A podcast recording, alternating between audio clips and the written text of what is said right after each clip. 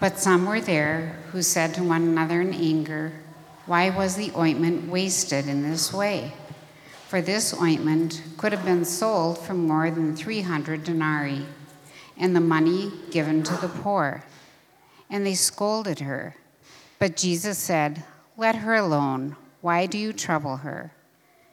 She has performed a good service for me, but you always have the poor, for you always have the poor with you and you can show kindness to them whenever you wish, but you will not always have me. She has done what she could. She has anointed my body beforehand for its burial. Truly, truly I tell you, wherever the good news is proclaimed in the whole world, what she has done will be told in remembrance of her. The gospel of our Lord. Thanks be to God.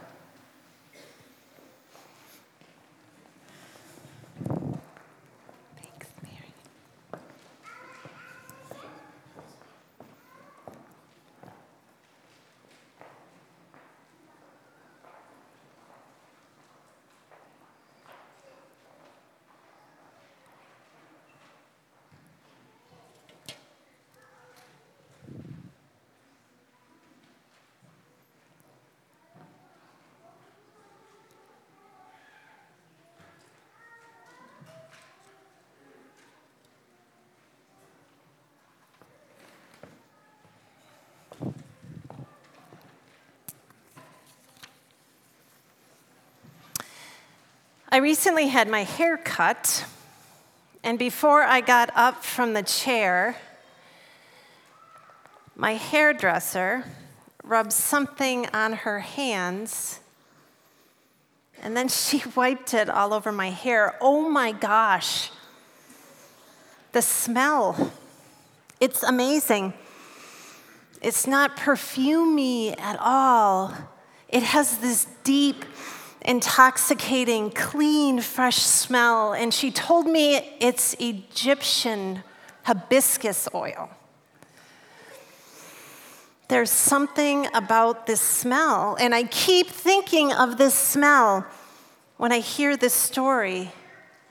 Jesus is in Bethany at the home of Simon the leper. An unnamed woman approaches him and breaks open an alabaster jar and pours oil all over Jesus' head. Talk about absurd. The oil is worth 300 denarii, a year's salary. Imagine your yearly salary in Egyptian hibiscus oil. Absurd and also awkward. Woman, women would never publicly touch a man in Jesus' time, yet she does. Imagine how the room smelled. This unexpected fragrance swimming around them. What was this woman doing? Jesus is clear in his words that this unnamed woman sees something others cannot. She is anointing Jesus for his death. Her act of absurd abundance is gifted in the face of all that is yet to come Jesus' own suffering and his death. Jesus says, Truly I tell you, wherever the good news is proclaimed in the whole world, what she has done will be told in remembrance of her. Her act of abundant giving is pointing to something else anointing Jesus as a king, a king who will be made known and reign through death. Now, I find it interesting when we think of what it means to be a Christian, and sometimes we say discipleship or being a disciple of Jesus, we often think of discipline like there's a way to live a Christian life that is about following rules and not doing certain things. Like there's a swim lane in this life, and we can only swim or live between the lines. But what we seem to encounter in Mark's gospel is that discipleship steps out in abundance, crosses those lines in abundance with a clear sense that it is the giving of oneself to others. That's what it means to follow Jesus. And this unnamed woman does just that. She holds nothing back as her jar breaks open and the fragrant Egyptian hibiscus oil spills all over. Those around do not know what to do with this abundance. It is so unexpected that they quickly dismiss her actions as wasteful. But even their words cannot negate the fragrance of her beautiful gift. Yet the fragrance of that oil, the poignancy of that moment, cannot take away all that is yet to happen. Judas will betray Jesus. Crowds that welcome him with palms will soon join in on the cry to crucify. Jesus is making his way to the cross to die. And so, here in this house in Bethany, death and life linger together. We probably do not want to think about it, but the same goes for us.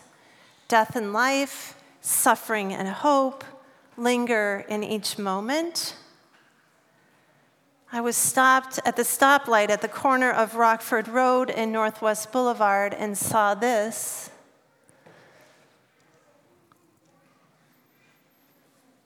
In mid February, a woman was killed at this intersection. Death came so close to us here in Plymouth.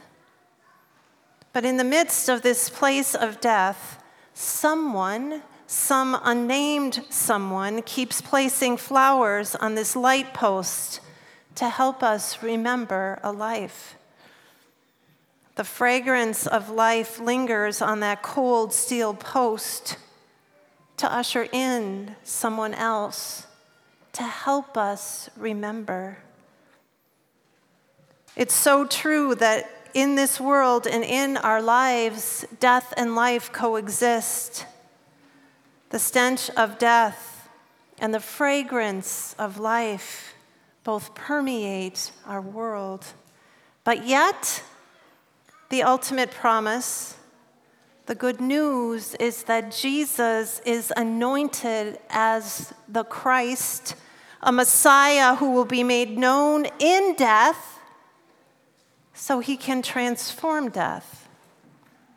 Death is still death, it's real, it's painful, but yet transformed because that is where God will always be found.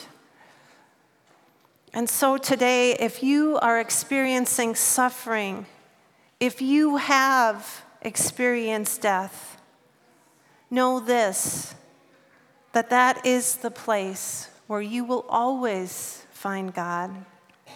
He promises to be there. And that then will be the place where this sweet smelling new life will come. This unnamed woman saw something that is yet to come the lingering fragrance of abundance and perceived scarcity.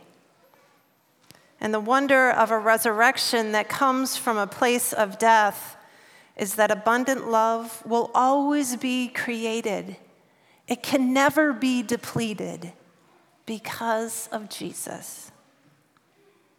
And that too, then, is our promise in baptism when we were baptized into Christ Jesus, we were baptized with him into death. Therefore, we have been buried with him by baptism into death, so that just as Christ was raised from the dead by the glory of the Father, we too might walk and live in the newness of life, in this fragrance of abundance that's still in a broken, dying world. the smell of life in death. And we are all called to keep pouring out the oil of abundance, the fragrance of, for, the fragrance of giving that we cannot forget. So, on this Palm Sunday, as the story pushes us forward to Good Friday, what is the smell of extravagant love for you? How have you received it? Nothing is off limits. How will you give it? Nothing is off limits. This is what it means to be a follower of Jesus to be fragrant in abundance for the sake of the other.